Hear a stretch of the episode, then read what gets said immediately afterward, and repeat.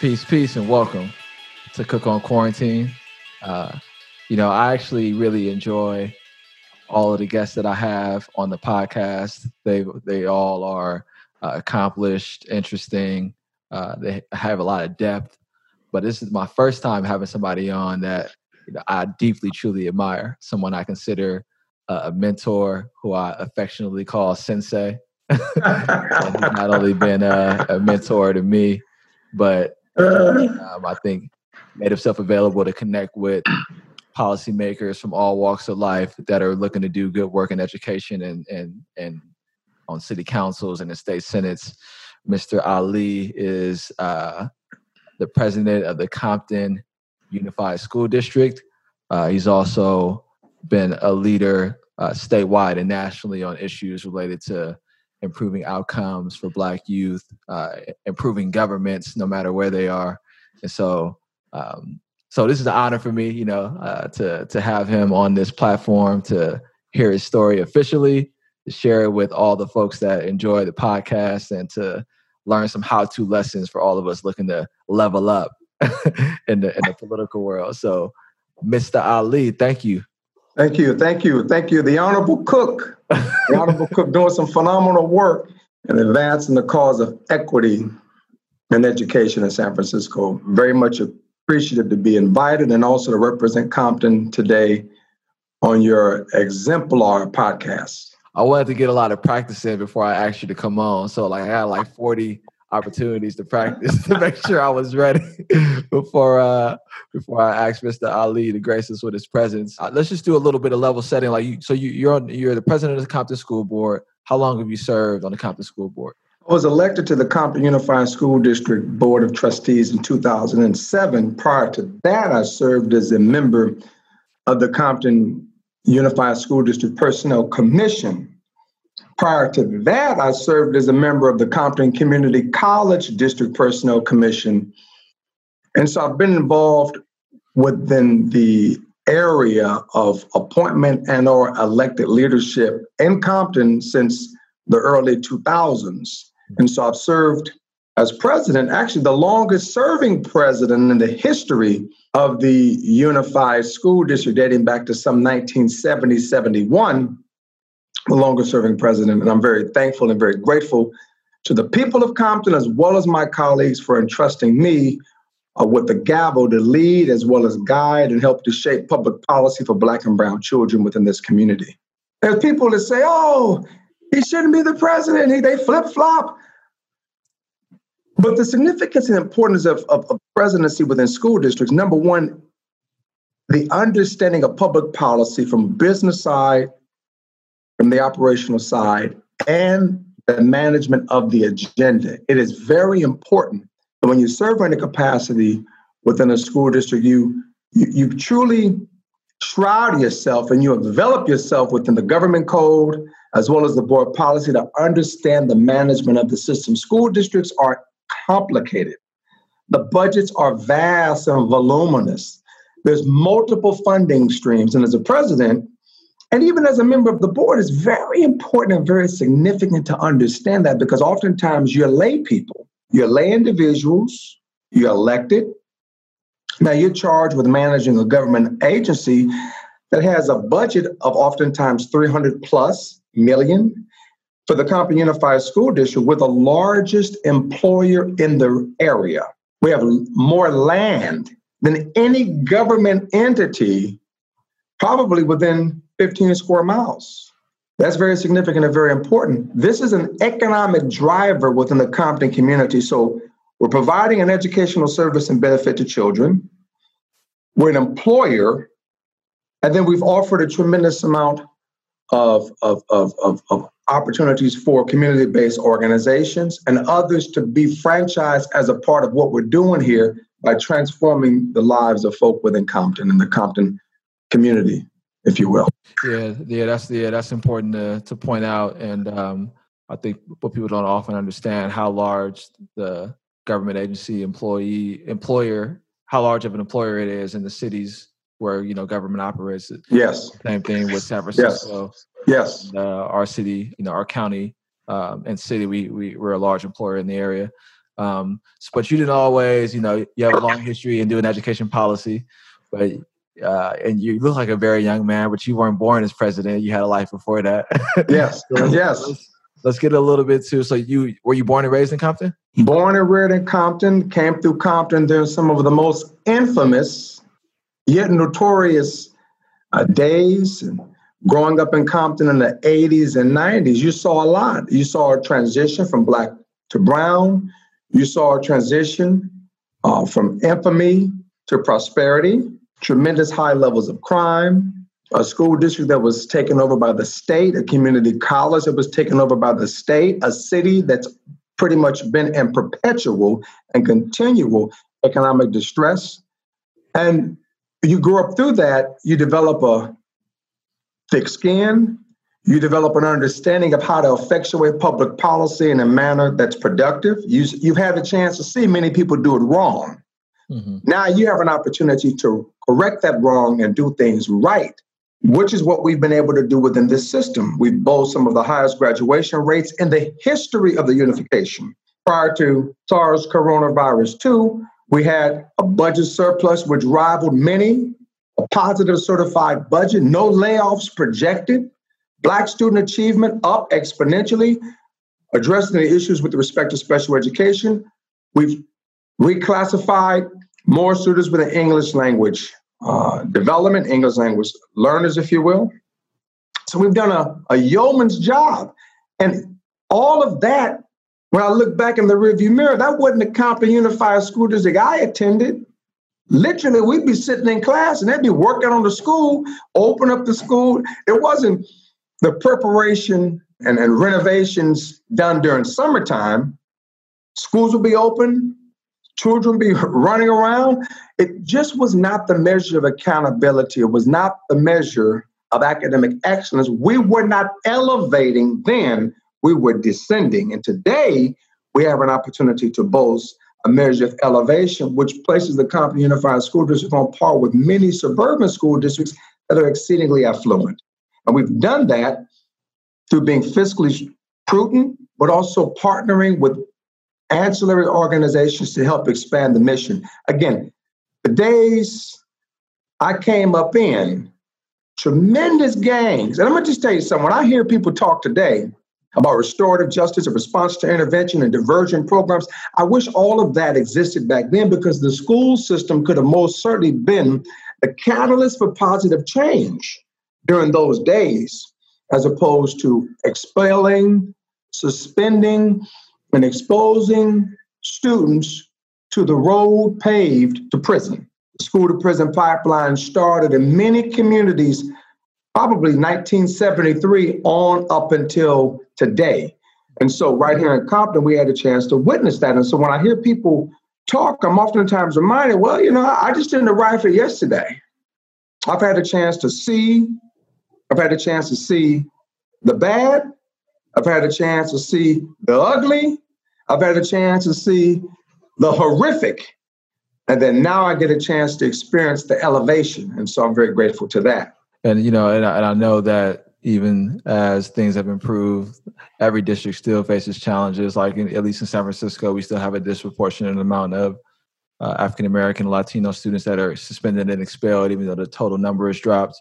Uh, we still see, I mean, at least in our district, we, San Francisco still has the widest achievement gap in the state, right? Having gotten to know you, I see how much you commit to your work on the school district. This is like volunteer work, you know, yes. for the most part, volunteer yes. work. And like you are really uh, dedicated. And, I, you know, every time we hang out, you're working on something related to your district as you're right. through stuff. Um, so part of the part of the reason why I bring up those persistent challenges is because uh, you took on one of the first opportunities we got to collaborate was around uh, the California Association of Black School Educators, which um, you sort of stepped into the leadership of, and and a lot of that work around the blueprint, which I wanted you to kind of touch yes, on. Yes, yes, yes, yes. To this like continued disparity when it comes to improving achievement for Black youth. So, talk a little bit more about uh, CABSE, uh, California Association of Black School Educators, and and how you sort of came into that position, what what the work consists of now. I'm very fortunate to have been the founder of the California Association of Black School Educators. And so this is pretty much the preamble. We're looking around California, and what do we see? 6% Black folk within the state, 6.5% of Black folk within charter and traditional schools. We needed an organization that married everyone who, what I always say affectionately, if you're eating off the Prop 98 trough, we need to bring everybody together, charter, traditional, and community colleges, to really talk about and look at instructional best practices for Black children. Now, I don't want to get off into school choice. I don't want to get off into charter versus traditional. That's not my fight. Our fight and our struggle is how do we move the needle for Black children? How do we move them with respect to concurrent and dual enrollment? CABSE, as well as the Compton Unified School District, has we pushed a tremendous amount of legislation in Sacramento. My school district leading AB 288, which deals with concurrent dual enrollment. And so CABSE's mission solely is to leverage instructional best practices from around the state so that school districts can collaborate around ways to enhance the quality of learning for Black children. Not political, this is instructional, and we're looking at how, as, as leaders charged with providing intrinsic solutions for families, we can collaborate. There's some things that charters are doing well, we can extract. There's some things that traditional schools are doing well, we can extract. There are pockets of innovation, they're diamonds within California, and we must unearth. So when you look at, at the 2019 report released by the UCLA's Transform School Initiative, there's a tremendous amount of statistics that they throw out. Very startling statistics with respect to Black students in Los Angeles County who fall to the bottom of the list of most achievement indicators. So, for example, 42% of Black students have not met the standard on the SBAC for English. 54% of Black students have not met the SBAC standard for math. Now, met the standard on the SBAC. That's significant and that's troubling, and all of us ought not simply be aghast, but all of us ought to see it as a call to action to find some ways in which to crowdsource knowledge crowdsource information, crowdsource opportunities, and then begin to allow that to permeate and promulgate throughout various districts where there are high pockets and high concentrations of Black children. And even if they're small, let's still find ways in which to help those folk too. But but 6.5% cannot be at the bottom of the barrel. They cannot test below children with special needs. And we say that's okay. We're going to spend all of our time focused on all of the ancillary and not focus on what's before us. It's important and significant to fight all the fights that we have to deal with today. But if children can't read, if they can't compute, they will not be able to partake in this global marketplace.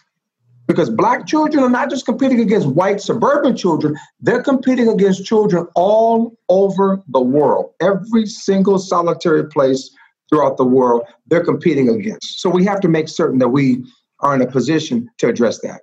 So the the need for the organization and and bringing that convening together, um, like the the need is definitely stated. It's stated in the numbers. It's stated in the life outcomes. It's stated in multiple areas within the the community that you've built um, right.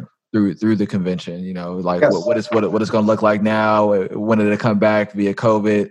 Um, yes. All that's sort of to be seen. But I felt very fortunate to have seen it at least once because it's the third year. I think uh, this the last one I went to was the third year that it was uh, happening, and the types of people you brought together to speak on various issues. Uh, that alone was incredibly inspiring. So you know, so there's the the why behind the organization, but actually participating was a very empowering experience. And um, oh, you want to say something before? No, I was just gonna gonna accentuate your point. You know, I know you know this because I believe you one of the most gifted young minds in California.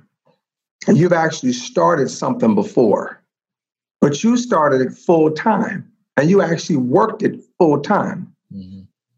CABSE came about as a result of a discussion in Washington, D.C. with Vernon Billy and me.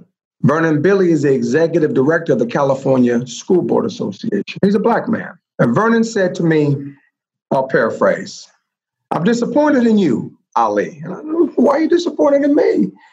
He says, all the work that needs to be done to impact black children, where are you? I said, well, I'm in Compton. He said, I ask again, where are you? I'm in Compton working diligently and working assiduously. He says, no, my brother.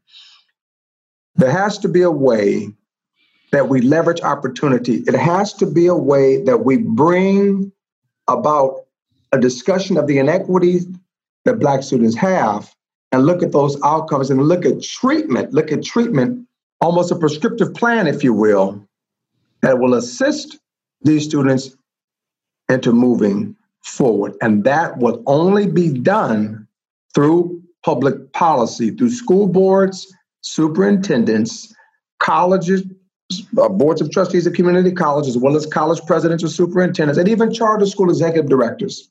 It won't happen unless there's folks at the table and everybody at the table together. I then thought about it. 90 days later, we pulled together a team of very gifted and talented practitioners, and we held our first conference in San Diego. And then, of course, we held the second and we held the third. And I'm very proud and very pleased of the work of the CABSE Board of Governors, for which you sit. And there are a host of other folks who are represented throughout California. These are Black school board leaders. Many of these folks are professionals and practitioners within their own right as attorneys, as ecumenical leaders, as public administrators, as, as private sector entrepreneurs. But we all have one thing in common the desire to see a blueprint in order to leverage those opportunities for Black children, period. And we know it can be done, and we're doing exactly that. One thing I want to get into you with was about the the, the lawsuit to get rid of the um, SAT, uh, which you which you've been uh, spearheading. Um, and uh, it, would be great to get sort of like the impetus behind that. But before we do that, I just I just kind of want to talk about your first race, your first race, okay? Because like you know, people, um, I was mentioning I called you sensei, and like the work of governing, right? As you know, is very different than the work of running a campaign. Yes, yes, yes. And you ran when you were young. You were young. I mean, you're still a young man, and um, how old were you when you first when you first were elected?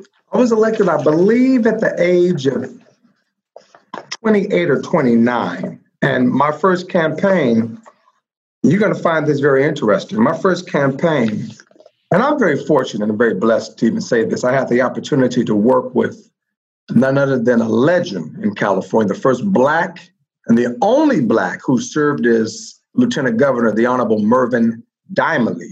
And he's since gone on to glory and I can tell you this unequivocally what a force to be reckoned with him. And to have someone like him support me for school board, he's always been instrumental in cultivating young Black talent. and I thank him for that. Let me just kind of just take a step back and let me pay homage to a few people. Mm-hmm. I worked for another Black woman who's no longer with us, former member of Congress by the name of Juanita Millender McDonald. She also saw interest in me and she supported me immensely. I worked for her in Washington, D.C., and then later on supported her in the district office. And then, of course, I left Congresswoman McDonald. I went to work for another Black woman named Dolores Zurita, who was a member of the city council. And I happened to serve on the school board with her daughter, Satra Zurita. And so Dolores Zurita, the Honorable Distinguished Councilwoman, retired here in the city of Compton, who also ran the Meals on Wheels program for multiple, many decades, mm-hmm. took an interest in me. And so I had an opportunity and was fortunate to work with some phenomenal people around the area of public policy, was able to work on a multitude of issues. I later on left the council's office and became a project manager in redevelopment in Compton. So I was responsible for residential commercial development, had a chance to really understand a lot of that. But I had a chance to really learn and understand redevelopment agencies and the inception. So when Jerry Brown came along and he dissolved them, I understood why. I understood why. It was very crystal clear to many people was somewhat of a conundrum, but I understood why the governor at the time did what he did. So I'll tell you this my first campaign, it was truly a hard fought because I ran against an incumbent, an incumbent who has since passed, a phenomenal gentleman, I must say. And I just simply believe that there needed to be a different direction within the school district. And I truly ran against, at the time, I would dub an oligarch. There was a tremendous amount of folks on the board. Many of those individuals worked within the system. So they were very ancestral and they had a tremendous amount of relationships. I just believed not that any of these folks were bad people or they were doing anything nefarious or anything that was deleterious to the system. I just believed that the district needed to shift the paradigm. During those days, I was working for Raytheon. I have a background, STEM focused background that I cultivated over time. And so, if our students are going to play again in the global economy and be taken serious, we most certainly have to look far and wide and understand that there has to be a reliance upon instructional best practices that most certainly move students to where they want to be, which is a segue to the SAT ACT. We'll get to that in a second. And so I ran, took the incumbent out. 2007, I'm on the board. Mervyn Dymally swore me in, and what an honor that was.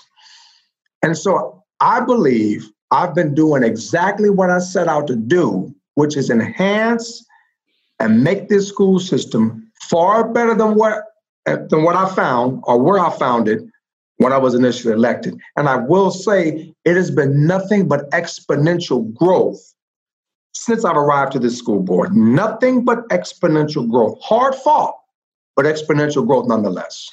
When you, talked about the collaboration that uh, CABSE is looking to um, cultivate around advancing Black student achievement, it's just one of these unfortunate things. Like one of the realities of of just policy work is that it involves politics and the the the future and like the opportunity for for black children should be apolitical like there should be no political tie associated with how we go about improving outcomes it's just not the reality of the work that we're in and so we you know we, we're realists we deal with the reality and um and we take what comes but then yet and still we we build around these ideals which is sort of what CABSE represents, right? Building around these ideals that this should be apolitical.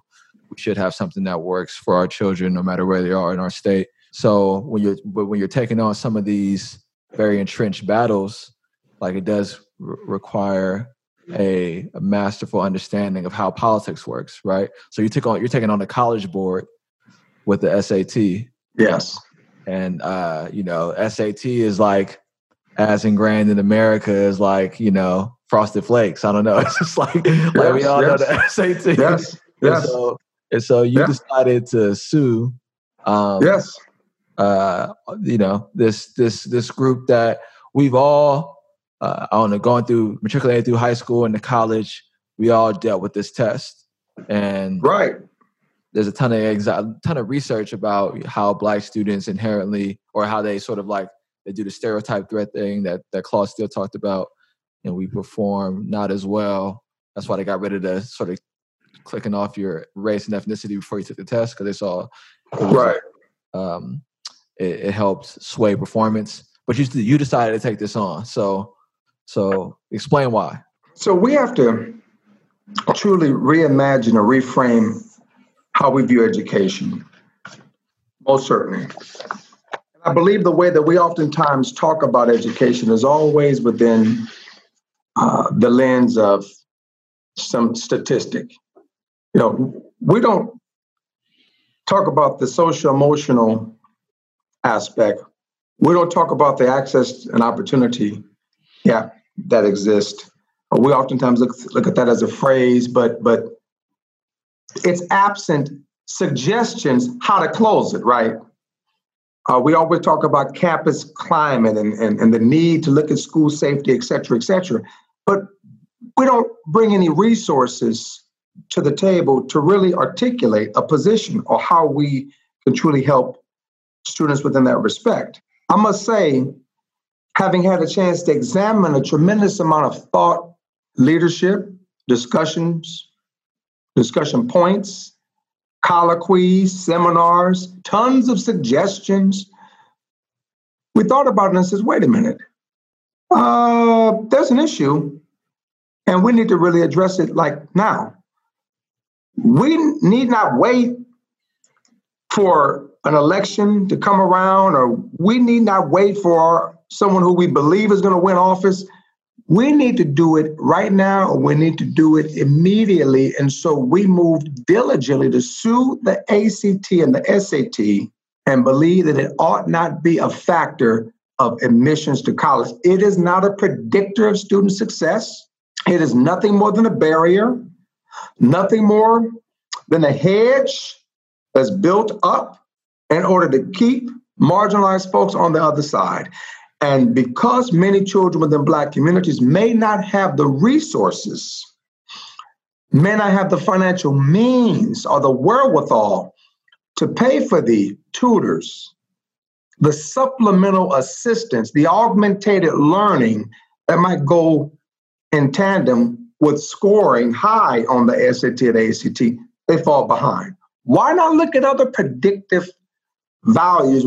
Why not look at other qualitative or quantitative assessment and or measures which will most certainly dictate how well the student would do in college. The objective for us is to get students into a collegiate environment. We already know that absent a college degree, children with our community, in many cases, in many cases, I'm not referencing those who don't specialize in mathematics and go on to a trade school and become a tradesperson.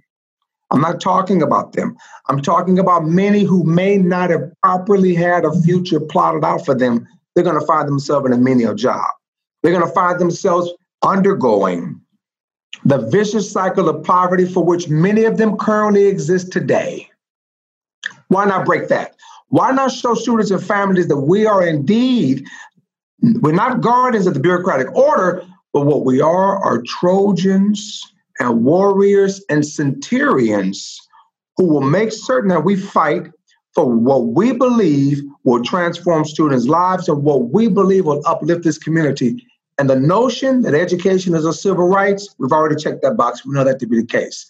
What we believe and what we know is true that all children within the urban communities of California and Compton is not excluded from that discussion ought to be allowed to participate in the collegiate experience which will allow them to learn, which will allow them to grow, allow them exposure to other people. Let them come back here, let them transform this community. It can't just be interlopers. Mm-hmm. We have to grow that talent from within. And if we live in California and we have the community college system available, certainly it is. But after that, we have the California state system and we have the pinnacle, of the UC system. Our students ought to be able to take advantage of that. Their families pay taxes, and I believe they have a constitutional right, they have an inalienable right to further their life's mission, its life's journey, and nothing should serve as an impediment therein. I'm getting the best of Mr. Ali today. He's getting like all of that. um, I appreciate the powerful message. You know, and I, I when, when you told me that sort of like this was in the works, and I saw the news reports about it, because I, I kind of want to get a status update around where things are at right now. But I just, as you were talking just now too, I was thinking like, oh yeah, I, I took, you know, I remember I took weekend classes to prepare for the SAT. Um, I, I we paid for it several times to take it and retake it, and like I mentioned, it's so ingrained. I didn't even think like, oh, we can get rid of that. like it's possible to cancel that. it just seemed like, um, you know, it was just like a part of what we had to, to to contend with. So some universities here and there, uh, more progressive universities, have said, you know, we're not going to use it any longer. Some universities got rid of grades. You kind of hear about this case by case example with different colleges, right? Uh, but you said uh, we're going to cancel the, or I don't know how you would put it necessarily. We're going to end it. So where? So you, you sort of lay out the case for why get rid of it. Um, what is the actual legal work involved in starting it, and where does it stand today? So there's a lawsuit that's still underway. Even though the California, the University of California system did say that they're looking at a multitude of other options, perhaps test optional, uh, which is a word that you'll probably hear a lot about in, in the upcoming months. Perhaps looking at the SAT or the ACT as some form of scholarship criterion, etc. There's a tremendous amount of banter. What we're talking about in our lawsuit, which the lawsuit has not has not been resolved. We're talking about a full elimination and the reliance and the reliance upon other measures to weigh a student's ability to compete within college. Now, there's a list. There's a list of universities: Abilene Christian University, Alabama A&M University, Boston College, Bentley. The list goes on and on. Brown University, Ivy League, I might add. Many of these universities have made SAT scores optional. Now, we're talking about if you're doing it as a result of SARS coronavirus 2, then let's eliminate in its entirety. Everybody has had a chance to look at and assess what we believe is very simple. There are other measures. Let's look at GPA, other ways in which we can measure and bring about a predictive evalu- uh, evaluation of a student's success and our ability to compete within the UC system. So that's, you know, I look forward to continuing to get updates about the progress of that, the complete elimination of it. That's that's um that's really exciting work. Uh, you are in are you in your your fifth or fourth term on the school board? So I just was reelected this this March. So this is probably my seven it's my fourth, fourth term. Fourth term. And I believe this might be it. I might be hanging up the chalk. Well, I might sure. be taking the board down. nah, well, you know, I'm sure a lot of people are going to try to convince you otherwise. And if if if if, if that ever does happen, there'll be like a school or a jersey. There'll be some way to commemorate your service. Um, um, you know, Compton is like a, a, a very important place in hip hop because of all of the like all of the arts that came out of the city and um, and a lot of a lot of hip hop, which I know we didn't get kind of get into your personal story and your own personal struggles and some of the stuff you have to overcome, but that's not uncommon in a lot of our black communities. And you know, and it's not uncommon to have setbacks. I think one of the um, one of the great lessons in leadership is like you know what happens when we fail. Like, do you have any uh, stories like major lessons that you yes. um, as a result of a setback that you had since being in office? Yes and so i never look at failure. I never look at at, at losing or a loss. I look at it as learning. Mm-hmm. 2014 i challenged my very good friend mike Gipson. Mike Gipson was running for the assembly and i knew he was running for the assembly. And i decided to stick my hat in the ring and i learned. Today, Mike is the assemblyman, and I respect him immensely. I support him emphatically. And I believe that he's been a good support for me, for the Compton Unified School District, as well as the Compton community. And so he and I had a chance to talk, and we met and we talked for hours. And one thing is for certain we all have a place on the bus, and I believe that my place is exactly here within the Compton Unified School District on this Board of Trustees. And I believe that most of the things that I would have wanted to do in the legislature, I've actually been able to do from right here on the school board. Eliminate willful defiance suspension and expulsion within my community. Provide trauma informed education coupled with mental health support right here in my community. Fight the behemoth, Goliath, the University of California system to oppose the SAT as well as the ACT. Just this Tuesday past, passed a resolution I authored establishing the Office of Black Student Excellence with a focus on the instructional, the psycho, and the social well being of Black children.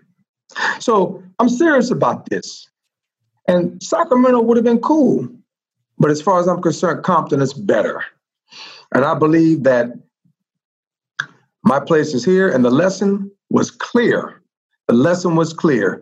Oftentimes, we believe that we need a much larger office to have a reverberating presence, a force, a voice.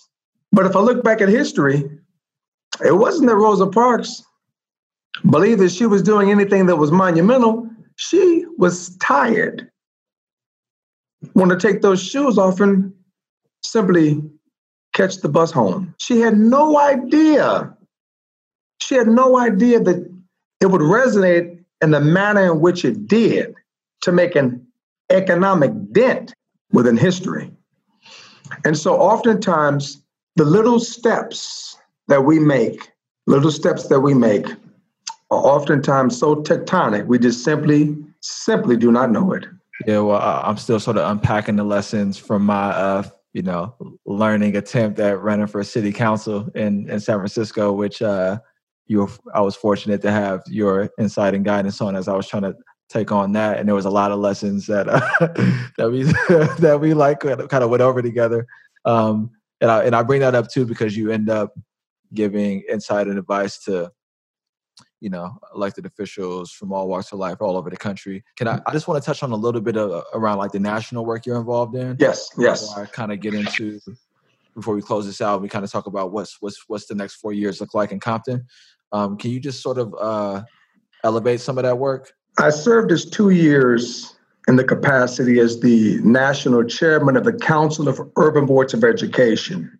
Some 110 plus districts some of the larger urban districts throughout our country, served as a member of the National School Board Association Board of Directors. And today I serve as the president or the chairman elect. They use, I think it's president, I believe it's president elect mm-hmm. of the National Black Council of School Board Members. All that national work, it led me to author the National School Board Association's equity policy. I authored that policy and I shepherded that policy through the board of directors, which was approved. Now, we're talking about an organization that was on the wrong side of history in 1954 during the Brown versus Board of Education decision.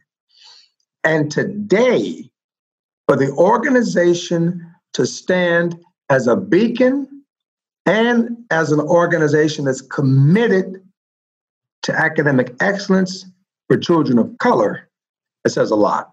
As the chairman of the Council of Urban Boards of Education, a significant focus of mine was the full funding of the Individual Disabilities Education Act, IDEA, which deals with full funding for special education.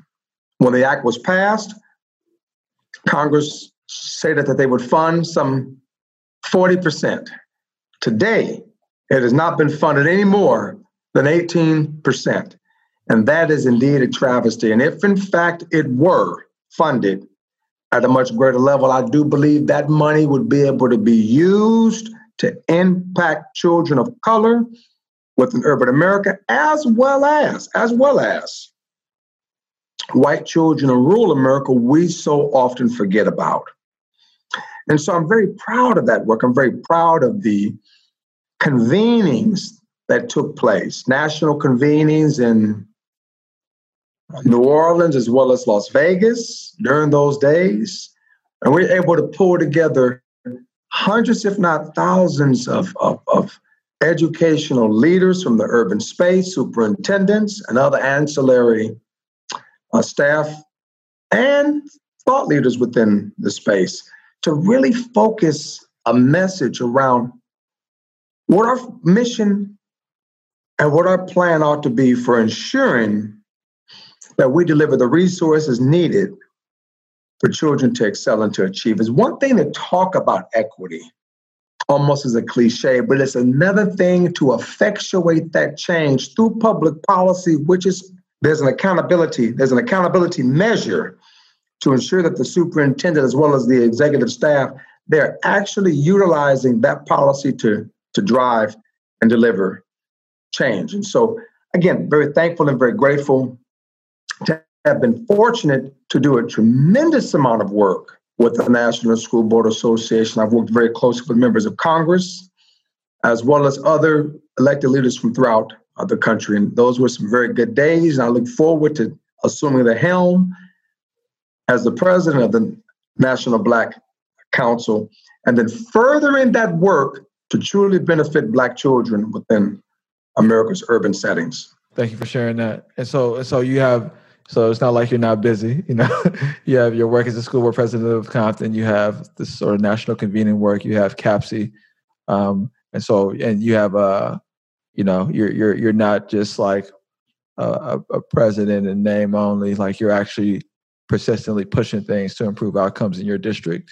So I'm sure you probably have like a a 20 point like goal list or something like that for for your next few years? Like what, what's what's what's coming up? Um, we're obviously de- dealing with uh, COVID, and we have to reopen schools. Can you talk a little bit about what Compton is planning to do around that, and then what your priorities are in the coming year? So, so Compton has pretty much pivoted to a, a digital district, and it's it's very important, very important for us to learn the new normal and lead within that vein.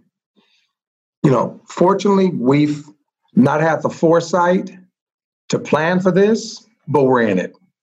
And I believe that Compton, like many other school districts around California, we've all done a stellar job. We've all done a stellar job at, at trying to address the needs of, of students I, I will say that something that's very significant and very important to me leaning forward is what we do to truly ensure that children with special needs receives the free and adequate public education as called for in the law, and that we have a moral obligation to provide. That's extremely important. What I also want to make certain is that we continue to push through and continue to challenge and, and, and press the state. Press the state. The state has a constitutional obligation to provide a public education for children. And we have to make certain that it is not just about a funding discussion, but it's also how the state continuously burdens districts with mandates that they don't pay for. And so there's a significant challenge for mental health support. The state has to be able to step in and provide some assistance therein. Mm-hmm. Relaxing other categorical dollars, that's something that we're going to have to challenge the state on in order for us to best appropriate that money where we know it ought to be spent in order to help children as well as families. Very significant and very important. In Compton, I'm very fortunate to have secured $10 million from Dr. Dre. I was able to get $10 million from our good friend, Dr. Dre. And so I want to be able to cut the ribbon of a brand new Compton High School. When the high school is completed, it'll probably be one of the newest high schools in all of California. And so that's something that I'm looking forward to.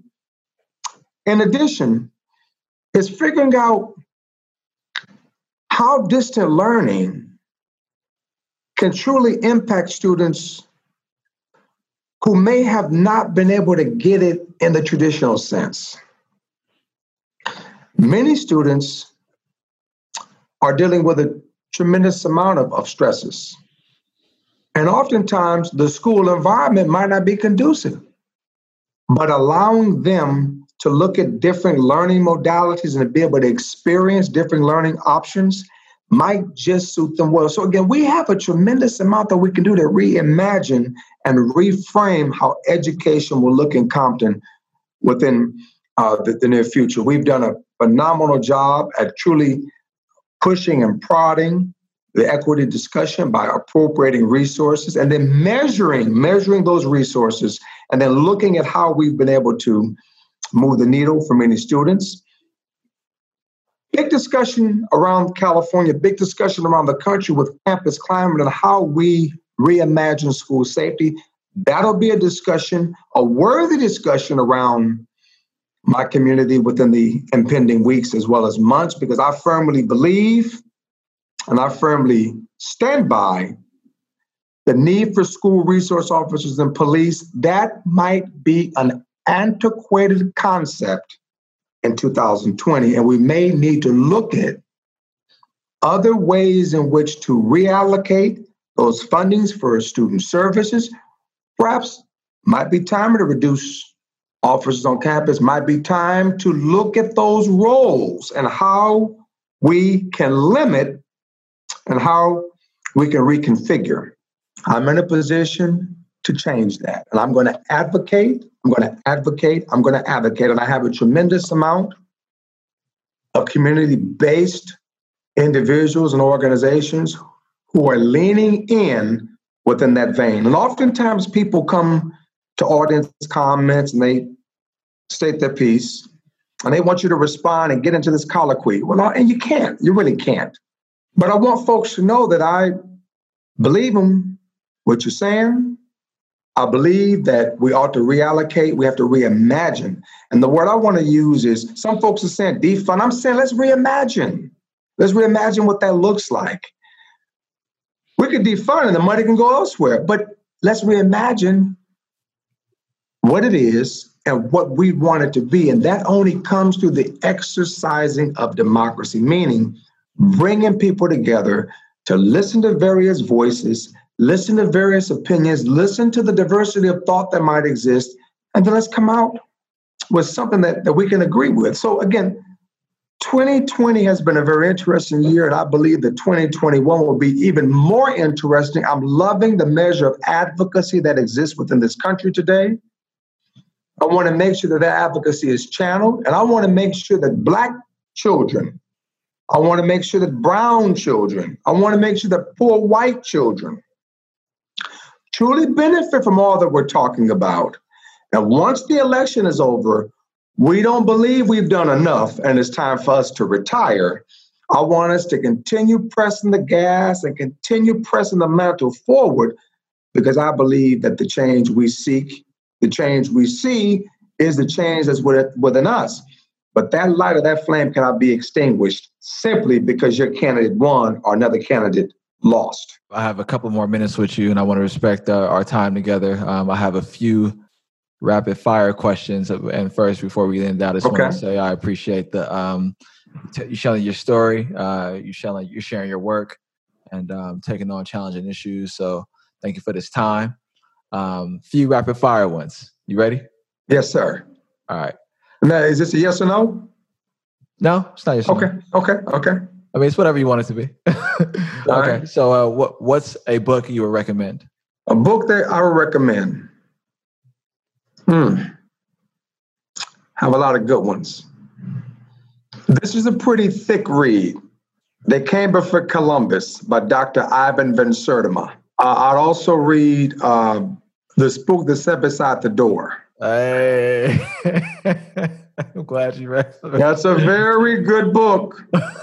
okay. And and I think that Sam Greenlee, and I do believe The Spook That Sat Beside the Door can frame your mental existence for the rest of your life. Mm. You know, sometimes if you read the Bible, it says study to be quiet. Mm-hmm. What that really means is you ought to be reading and learning. Mm.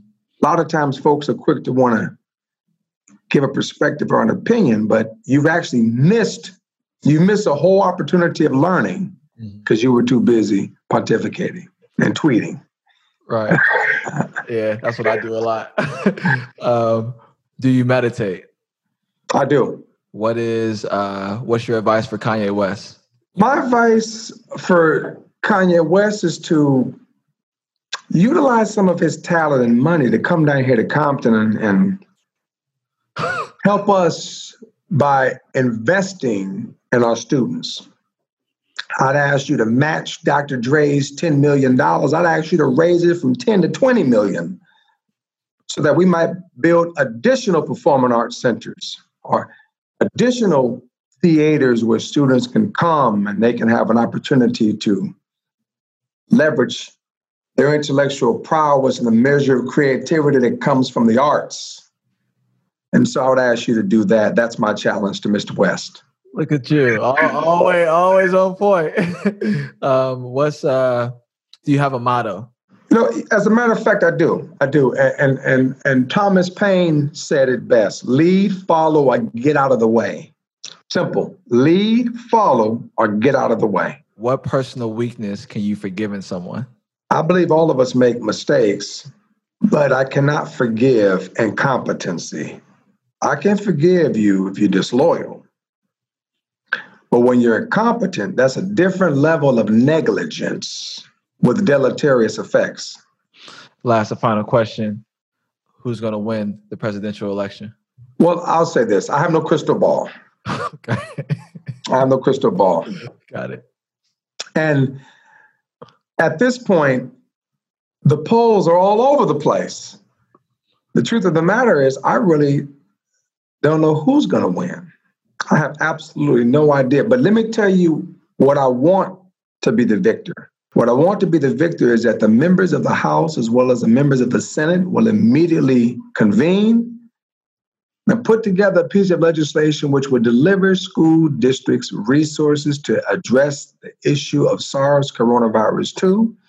And I would also ask the federal government to relax the restrictions placed upon Titles 1, 2, and 3 so that school districts can utilize that money in order to provide immediate services for children as well as employees during this pandemic crisis. Thank you, Mr. this is, uh, I deeply appreciate the time. Like I mentioned before, um, I know we can do, you could probably do your own, you should do a class on, uh, on public service and politics and, uh, and policy making. Hopefully the world will get that opportunity to learn from you. Uh, in a similar way that I have over the over the year that that we've got an opportunity to to really connect. Um, uh, thank you again for taking the time today. I appreciate you. Thank you. Thank you, my friend. Peace, peace, and thank you for listening to another episode of Cook on Monday Morning. At Cook on Monday Morning, we believe if you own Monday morning, you can own the week. If you own the week, you can own the year. And if you change your year, you can change your life. My name is Stevon Cook, and I had the great pleasure today of, as you know, listening to and learning from Micah Ali, who is who serves as the president of the Compton Unified School District. I'd like to thank President Ali for taking the time to join me on this day to share more about his story, his work, and the change he's looking to drive not only for the city of Compton, but for uh, communities across the country with his work at CABSE, which I'm affiliated with, the California Association of Black School Educators and the national work he's doing to support and promote policies that have uh, an, an, education equity framework in mind. I'd like to thank him for his time. He mentioned uh, a few books uh, that are in the link. Uh, the links are in the, in the description if you want to check out those books that Micah referenced. Uh, if you're still here with us, I hope that you would take a moment to like, and subscribe to Cook on Monday Morning. Since the pandemic has started, as you know, we've upped the amount of episodes that we've done. So instead of just Monday morning, we're releasing new interviews on Monday, Wednesday, and Friday.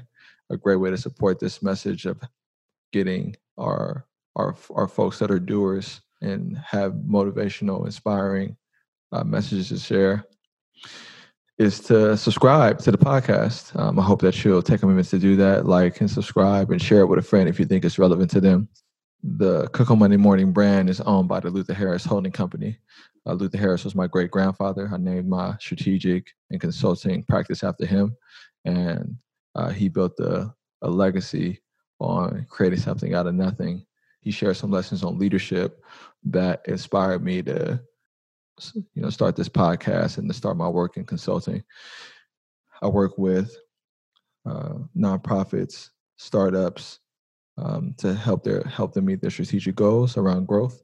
I also work with large companies to either support their work around diversity hiring or to help them drive impact in the communities that they that they operate in. And so if um, that is something that is, is, of interest to you, I'd be happy to talk more. Just e- email me, info at Stevon Cook. We can set up a time to chat. When you get a minute, you also can go to my website, stevoncook.com, and subscribe to the newsletter. Uh, I send out a newsletter that shares additional insights and lessons that are more truncated and cover a variety of different topics. So uh, if that's of interest to you, just sign up for the newsletter. It's really quick. It's info at Stevon Cook. Um, it's a great way to support the podcast. While you're at the website, you might notice that there's a bookshelf, and the bookshelf has various books that I recommend.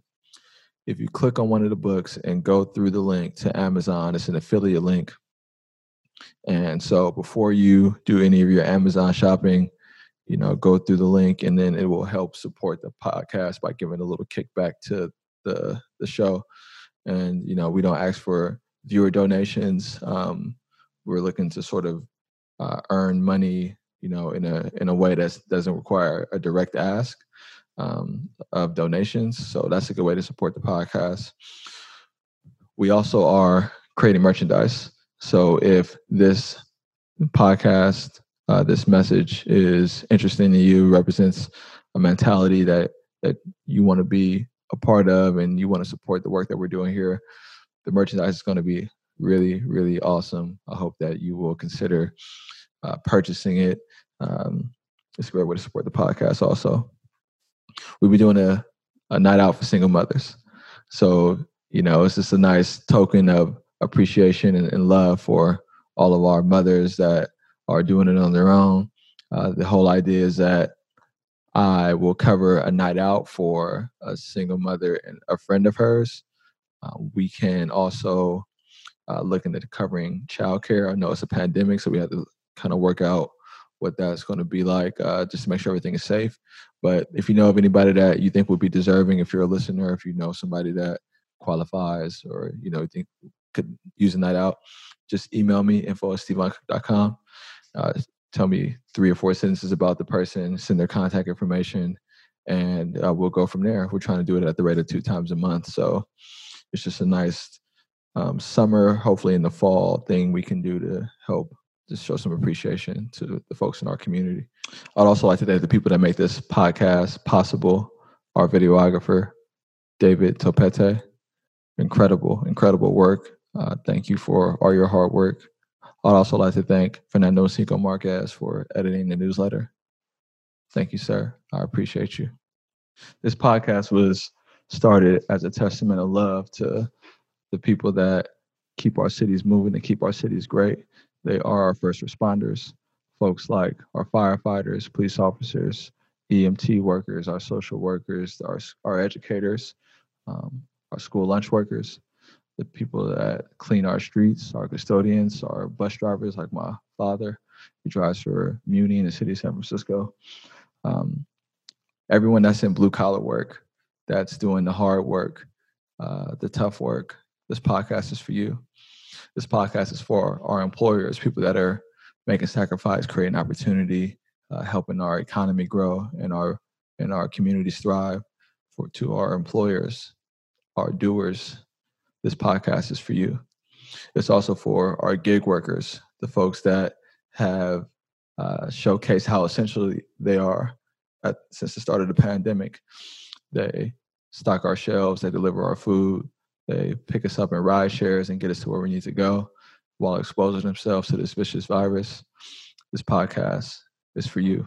And if you haven't gotten enough of me, uh, and I hope that you haven't, and you've already liked and subscribed and you want to continue to connect, I'm on social media, LinkedIn at Stevon Cook, Twitter at Stevon Cook, Instagram at Stevon Cook, Facebook at Stevon Cook. Um, you know, this has been a beautiful journey. I'm glad we're on it together until we see each other again. Peace, peace, and we out.